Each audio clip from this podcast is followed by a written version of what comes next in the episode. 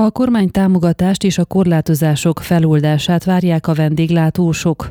A vendéglátósok segítségét célzó több lépcsős kormánytámogatási rendszert 2021-ben indították, eddig két szakasza zárult le. Tudtuk meg Nagy Györgytől, az udvarhelyszéki kis- és középvállalkozók szövetségének elnökétől. A Grant 1 során forgótőkére, a Grant 2-ben pedig költségkiesés megtérítésére lehetett pályázni. A sikeres pályázóknak a forgótőkéjük 15%-át utalták, míg a második szakaszban a korábbi év bevételének 20%-át. Ezek a támogatási összegek már bejöttek, van, aki el is költötte, mások tartalékoltak belőle, tette hozzá nagy. A harmadik beruházásokat érintő kormánytámogatási vonal elindítását a versenyképességi operatív program keretében még tavaly ígérték.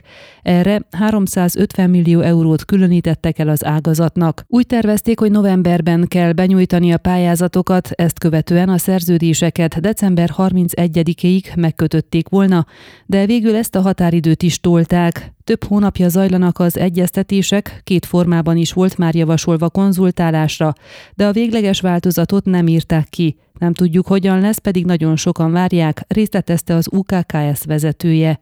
Annyi biztosnak tűnik, hogy azok lesznek előnyben, akiknél kimutatható a forgalom visszaesés, illetve azok a vállalkozások, amelyek megújuló energiaforrásokra költenének, vagy energiatakarékos berendezéseket vásárolnának, hiszen ezek az elbírálás során pluszpontokat jelentenek. Nagy György azt is elmondta, hogy a 2020-ashoz képest a tavalyi év kicsit jobb volt forgalom szempontjából. Úgy tűnt, hozni tudják a 2019-es mutatókat, de a tavaszi nyári fellendülést követően ezt az őszi korlátozások sajnos meghiúsították, a forgalom jelenleg sem éri el a világjárvány előtti szintet, hiszen a járványügyi intézkedések miatt sokan, elsősorban a zöld igazolványjal nem rendelkezők, be sem mehetnek éttermekbe, kávézókba. Kérdésünkre, hogy a forgalom visszaesése mellett fenntartható-e a személyzeti létszám, Nagy György elmondta, voltak lemorzsolódások, de nagyjából mindenki meg tudta oldani, hogy ne kelljen megválnia alkalmazottjaitól. A vendéglátósok készülnek az újranyitásra, szakirányú képzések indítását is tervezik idén tavasszal. Az Erdélyi Gasztronómiai Szövetség a Magyarországi Stílusos Vidéki Éttermiség Egyesülettel közösen